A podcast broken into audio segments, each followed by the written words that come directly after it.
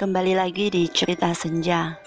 Seperti biasa, cerita senja akan menceritakan tentang kisah-kisah para pendaki gunung yang pada umumnya dialami secara misterius dan mistis. Dan ini diangkat dari cerita-cerita nyata. Sebelum mulai, yuk ambil headset kalian dan mari kita merinding bersama. Melanjutkan kisah sebelumnya di part 1 di mana cerita ini menceritakan bahwa pendaki ini terjebak dalam dimensi lain Gunung Merapi. Dan kita akan melanjutkan part keduanya.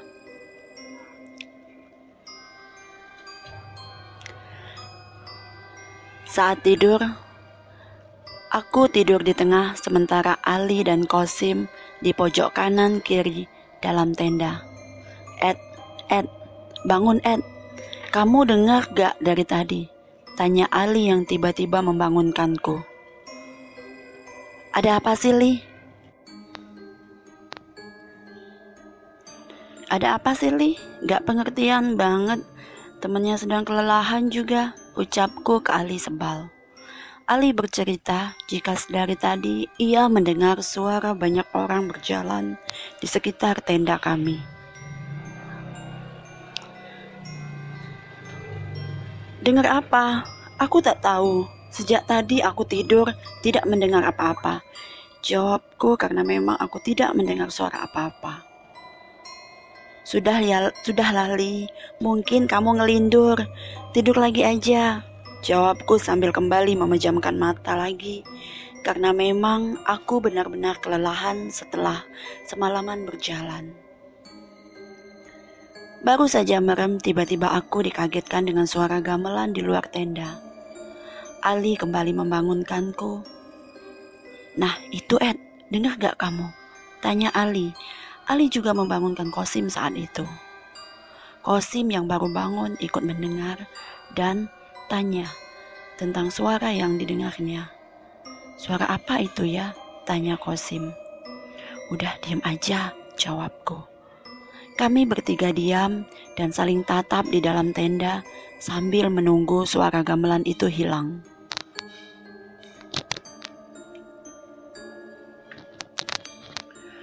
Dan bukannya hilang, malah kami tambah dikagetkan dengan suara lain lagi.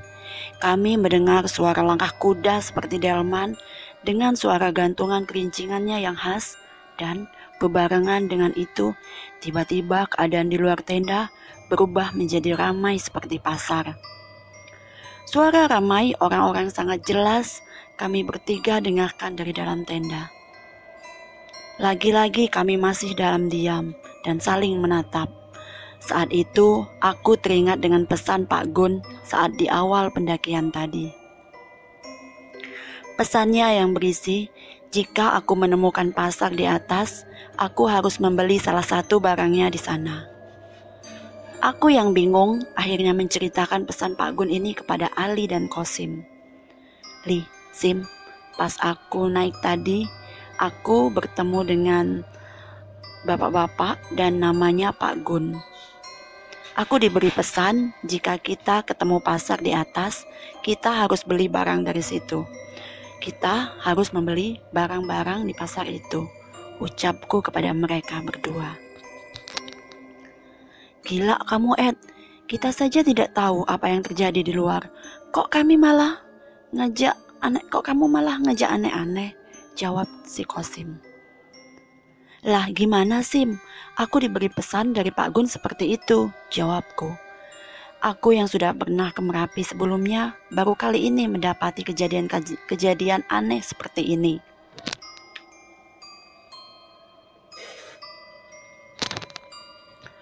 Kami yang sedang ngobrol tiba-tiba dikagetkan dengan tali tenda kami seperti ada yang menyenggol. Dan tidak cukup di situ, tenda kami dari belakang seperti ada yang meraba-raba.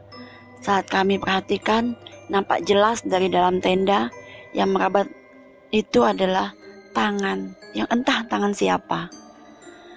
Benar-benar tenda kami saat itu seperti berdiri di tengah keramaian. Firasatku harus aku harus menjalankan pesan dari Pak Gun agar semua ini cepat pergi. Dan aku memberanikan diri mengajak Ali dan Kosim keluar tenda untuk melihat apa yang sebenarnya terjadi. Enggak, aku gak berani, jawab Kosim.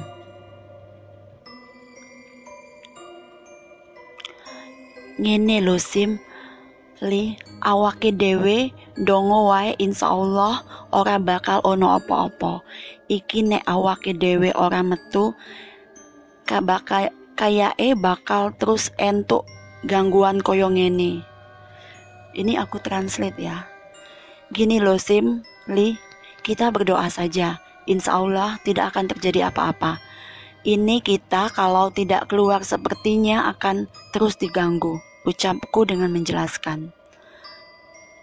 Percayalah denganku, aku dapat pesan seperti itu dari Pak Gun. Firasatku aku harus melakukan dari apa yang dipesankan Pak Gun agar tidak terjadi apa-apa, tambahku. Ali dan Kosim hanya diam mendengar ucapanku. Ya udah, tapi kamu duluan ya yang depan, kamu bagian depan deh jalannya. Ucap Ali. Aku yang mendengar ucapannya langsung bergegas membuka tenda. Tenda kami buka. Kami disambut dengan dinginnya kabut malam. Sembribin angin kurasakan di malam entah pagi yang mencekam ini. Aku lihat jam, jam menunjukkan pukul 3 lebih 20. Artinya baru satu jam yang lalu kami tidur. Akhirnya kami bertiga keluar tenda bersama-sama dengan membawa lampu senter yang kami bawa. Ini aku gak mimpi. Ini tempat apa? Kok ada pasar di atas gunung seperti ini? Tanya Ali yang kaget dengan apa yang dilihat dengan matanya. Aku hanya diam dan tidak menjawab. Saat aku melihat Kosim, ia nampak seperti ketakutan. Aku memperhatikan semua keadaan saat itu. Banyak sekali yang berjualan dan orang-orang di dalamnya mengenakan pakaian orang desa zaman dulu. Dan aku tidak percaya dengan semua ini. Rasa-rasanya ini nal rasa-rasanya tidak nalar jika ada pasar tumpah di atas gunung seperti ini. Herannya, aku juga melihat beberapa tenda pendaki yang berdiri di antara pasar ini. Aku bertanya-tanya sendiri di dalam hati, apakah semua pendaki itu tidak menyadari hadirnya pasar ini dan di tengah malam bolong seperti ini? Ah, sudahlah, aku harus fokus menjalankan pesan Pak Gun dan dengan cepat dan langsung masuk ke dalam tenda lagi. Aku masih memperhatikan keadaan. Kali ini aku memperhatikan barang apa yang dijual di sini. Yang dijual semuanya normal selayaknya pasar yang ada di kota dan di desa-desa. Tapi pandanganku dialihkan dengan salah satu lapak yang dijaga seorang nenek-nenek. Di sana menjual daging segar. Saat kulihat seksama, nampak daging itu berbentuk tangan dan kaki, seperti kaki tangan manusia. Sontak aku beristighfar melihat itu. Tidak mungkin. Tidak mungkin aku beli daging tangan Aku tidak mungkin beli daging dagangan nenek itu. Dan aku memilih tujuan lapak mana yang akan aku hampiri dan ku beli. Di ujung pasar, aku melihat lapak penjual sembako. Aku memutuskan ke sana. Ikuti ucap, ikuti aku, Jawab ucapku kepada Ali dan Kosim. Bismillahirrahmanirrahim. Gusti Allah, Kang Maha Agung, lindungi kami semua. Pelan-pelan aku melangkah melewati tengah-tengah pasar situ. Kami bertiga saling diam tanpa mengeluarkan kata-kata. Aku perhatikan lagi lebih dekat orang-orang di sana. Wajah mereka pucat seperti wajah pendaki perempuan yang kutemui di atas pos satu itu. Ali dan Eddie masih mengikuti di belakangku. Akhirnya aku sampai di lapak yang aku tuju di situ. Yang jual anak laki-laki, ya jika diperkirakan usianya sekitar 12 tahun. Beli apa mas? Tanya anak itu. Ia berbicara dengan nada lemas dan raut mukanya yang datar menyeramkan. Aku menelan ludahku sendiri saat melihatnya. Aku terus berdoa dalam hati. Aku melihat-lihat apa yang bisa aku beli di situ, dan mataku tertuju pada mie instan, air mineral, dan makanan lainnya.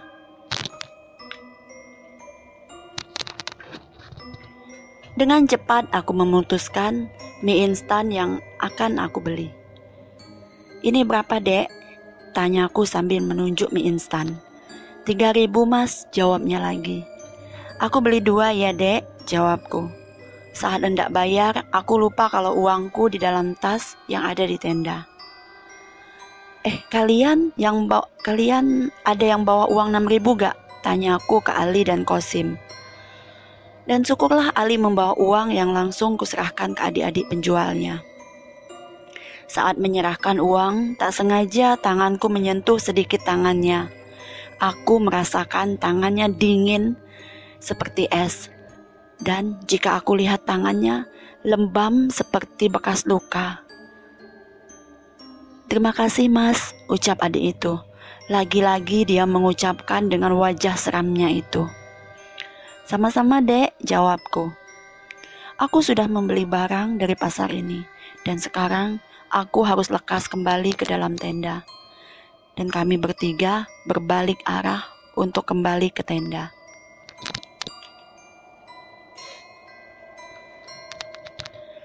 Kami bertiga terkejut. Banyak orang-orang di antara, di antara mereka yang memperhatikan kami bertiga. Gimana ini nasib kita? Tanya Ali dengan ketakutan. Doa kalian jangan putus. Sudah, ayo jalan aja. Kita nunjuk, nunduk aja. Jadi ini jalannya nunduk kayak yang tata krama orang Jawa itu ya, jalan yang nunduk itu ya. Jika jadi jika jalan di depan orang tua atau di depan orang tua yang kita hormati jadi agak menunduk sedikit maksudnya seperti itu ya di sini jalannya. Aku mulai melangkah diikuti Ali dan Kosim bersampingan di belakangku. Tak sedikit pun aku menoleh ke kanan dan ke kiri. Aku hanya fokus melihat ke bawah, menunduk, dan sedikit membukukan badan sambil berjalan. Suara gamelan yang kami dengar sejak di tenda masih menggema sampai sekarang. Kabut yang menyelimuti pasar ini juga masih ada hingga sekarang. Benar-benar malam itu aku merasa ada di alam lain yang entah alam apa. Saat hampir sampai ten saat hampir sampai di tenda, langkahku terhenti. Aku melihat sosok hitam besar yang kulihat saat tersesat semalam kemarin. Saat aku melihat sosok hitam besar yang aku lihat saat tersesat semalam. Sosok itu memperhatikan kami dengan mata merahnya yang menyala. Tak henti-hentinya aku melantunkan doa yang ku bisa di dalam hati. Saat tiba di depan tenda, Ali dan Kosim mendahuluiku masuk ke dalam tenda. Bocah sialan, ucapku dalam hati ke mereka. Perlahan aku masuk ke dalam tenda agar lekas lepas dari situ, dari situasi yang sangat mencekam. Astagfirullahalazim, astagfirullahalazim. Aku mendengar Kosim tak henti-hentinya beristighfar. Aku melihat Ali langsung minum di dalam tenda. Kami bertiga masih belum percaya dengan apa yang kami lihat dari di luar tenda tadi. Mie instan yang kubeli barusan aku simpan di dalam tas dan kuberi tanda agar tak agar tak tertukar saat aku akan memasaknya pagi nanti. Jam menunjukkan pukul 4. Suara gamelan dan gemuruh keramaian masih menyertai kami bertiga. Hingga akhirnya kami ber mendengar lantunan azan subuh yang mungkin dari pemukiman bawah. Perlahan suara gamelan dan suara gemuruh keramaian hilang. Kami bersyukur saat keadaan kembali normal. Kami cepat-cepat bersiap, sholat sama-sama di dalam tenda. Setelah sholat, kami berusaha tidur lagi. Dalam tidurku, aku bermimpi didatangin seorang kakek-kakek memakai jubah putih. Di situlah ia mengatakan ingin menuntunku, dan ia berpesan dan memintaku lekas turun sebelum gelap tiba. Pukul delapan aku bangun. Aku lihat pintu tenda sudah terbuka. Ternyata Ali dan Kosim sedang masak di depan tenda. Pagi itu kami lewati selayaknya pendaki pada umumnya. Sumit gak? Tanya Kosim. Sudah, gak usah, gak usah, gak usah sumit kita turun aja, ajakku. Iya, turun aja ya Sim, jawab Ali yang juga minta turun. Ya sudah, kita turun aja, firasatku tidak enak, ucap Kosim. Aku lega saat Ali dan Kosim satu suara denganku untuk langsung turun gunung setelah ini. Kami membuat susu hangat, masak mie instan, dan sosis pagi itu. Mie yang tadi mie yang tadi beli gimana Ed? Tanya Ali menanyakan mie instan yang kami beli di pasar tadi. Gak usah dimasak. Aku bawa turun aja. Aku takut ada apa-apa jika kita makannya, jawabku. Selesai makan, kami langsung packing bersiap turun. Aku lihat beberapa pendaki sumit ke puncak dan ada yang hanya di tenda. Aku bingung dan menyimpan tan aku bingung dan menyimpan tanya dengan kejadian semalam. Apakah pendaki yang lain juga merasakan kejadian yang kami alami semalam? Sebelum turun gunung, kami bertiga berdoa bersama. Saat turun, aku paling depan, sementara Kosim di paling di, di paling belakang dan Ali di tengah. Kami turun dengan sangat hati-hati setelah banyak hal-hal yang terjadi menimpa kami. Dan semua kembali normal. Rasa-rasanya setelah kejadian semalam, sejak aku yang disesatkan hingga kejadian pasar semalam, aku menjadi peka dengan keberadaan-keberadaan makhluk gaib di sekitarku. Saat memasuki pos 1, kami disambut dengan bau busuk hingga Kosim hampir muntah karena saking busuknya bau itu. Bau apa ini? Tanya Ali. Aku coba cek keadaan sekitar, ternyata ada setan berkuncung yang berdiri di antara semak-semak siang-siang bolong ini. Hati-hati, lihat itu ada pocong berdiri di sana. Pantas aja bau gini, ucapku sambil menunjuk ke arah semak-semak. Wajahnya hitam gosong, ada nanah mengalir di sekitar wajahnya. Aneh sekali ada setan siang-siang seperti ini. Oh iya, lupa. Aku turun gunung tadi jam 10. Saat turun, kami hanya menemui dua rombongan pendaki di antara pos 1 dan pos 2. Dan singkat cerita, kami tiba di base camp pendakian dan kami merebahkan badan beristirahat sebentar. Kami bersyukur karena kami sudah tiba di base camp dengan selamat. Kami tiba di bawah kurang lebih pukul 14.00. Aku langsung mandi, membersihkan badan. Selesai mandi, aku lihat ada yang berbeda dengan Kosim. Aku lihat Kosim duduk di luar di tepi jalan. Tatapannya tak lepas dari Merapi. Saat ku panggil, ia tak sedikit pun menoleh. Sim, kamu kenapa? Tanya aku sambil menghampiri dan menepuk pundaknya. Aku didatangi anak kecil yang di pasar tadi, Ed. Aku diajak main ke sana lagi, jawab Kosim. Aku terkejut mendengar jawaban Kosim. Saat itu juga aku ajak Kosim ke dalam lagi. Aku minta Ali dan Kosim segera berkemas dan pulang ke rumah. Rencanaku seharusnya aku ingin makan dulu di base camp sebelum pulang pun pupus mengingat kondisi Kosim barusan. Singkat cerita, kami sampai di rumah kami masing-masing dengan selamat. Esok paginya badanku terasa kurang sehat. Seluruh badanku panas. Aku demam tinggi dan muntah-muntah. Saat aku ke dokter, katanya hanya sakit biasa karena kelelahan. Aku berinisiatif memastikan keadaan Ali dan Kosim. Dan ternyata mereka juga merasakan hal yang sama sepertiku. Mereka berdua sakit panas, demam tinggi. Mungkin kata orang Jawa itu namanya sawe, sawa, sawanen ya. Sawanen. Di sini diketik sawanen ya. Yang ku tahu sawanen adalah reaksi tubuh setelah ketemu hal-hal gaib. Biasanya orang tersebut akan jatuh sakit. Kami bertiga saling berkomunikasi lewat pesan di HP. Kami saling memberikan saran selain menggunakan obat agar kami ini perbanyak lagi ibadah dan berdoa agar badan kami lekas sehat. Beberapa hari setelahnya kami bertiga kembali sehat dan beraktivitas seperti biasanya. Pesan yang bisa saya sampaikan di sini adalah selain fisik, mental adalah hal utama dalam mendaki.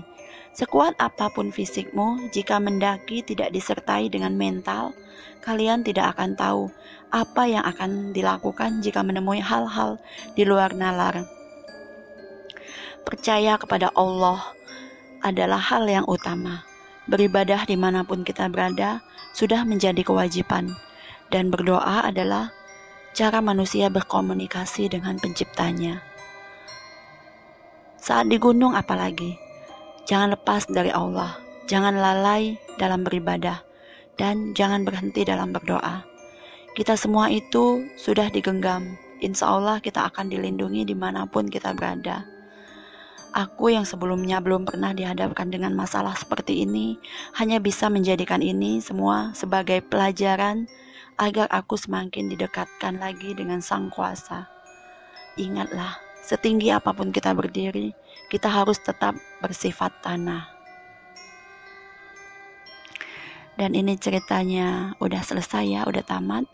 Pendakian ini tak akan pernah aku lupakan seumur hidupku. Dan jika ada kesempatan lagi, aku ingin kembali mendaki ke Gunung Merapi. Dan mari sejenak kita berdoa, mendoakan agar Gunung Merapi lekas membaik dari status waspadanya. Amin ya Robbal 'Alamin. Oh iya, ini ada tambahan uh, yang lupa aku jelaskan ya. Jadi setibanya kami di rumah masing-masing, aku teringat dengan dua mie instan yang ku beli di pasar bubrah ya. Dan aku terkejut karena aku dapati hanyalah dua batu dan beberapa daun yang entah daun pohon pohon apa. Aku sendiri tidak tahu.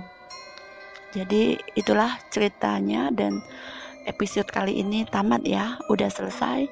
Terima kasih untuk akun at Wahyu Aryan TN underscore. Uh, terima kasih atas ceritanya. Teman-teman bisa follow ya akun tersebut.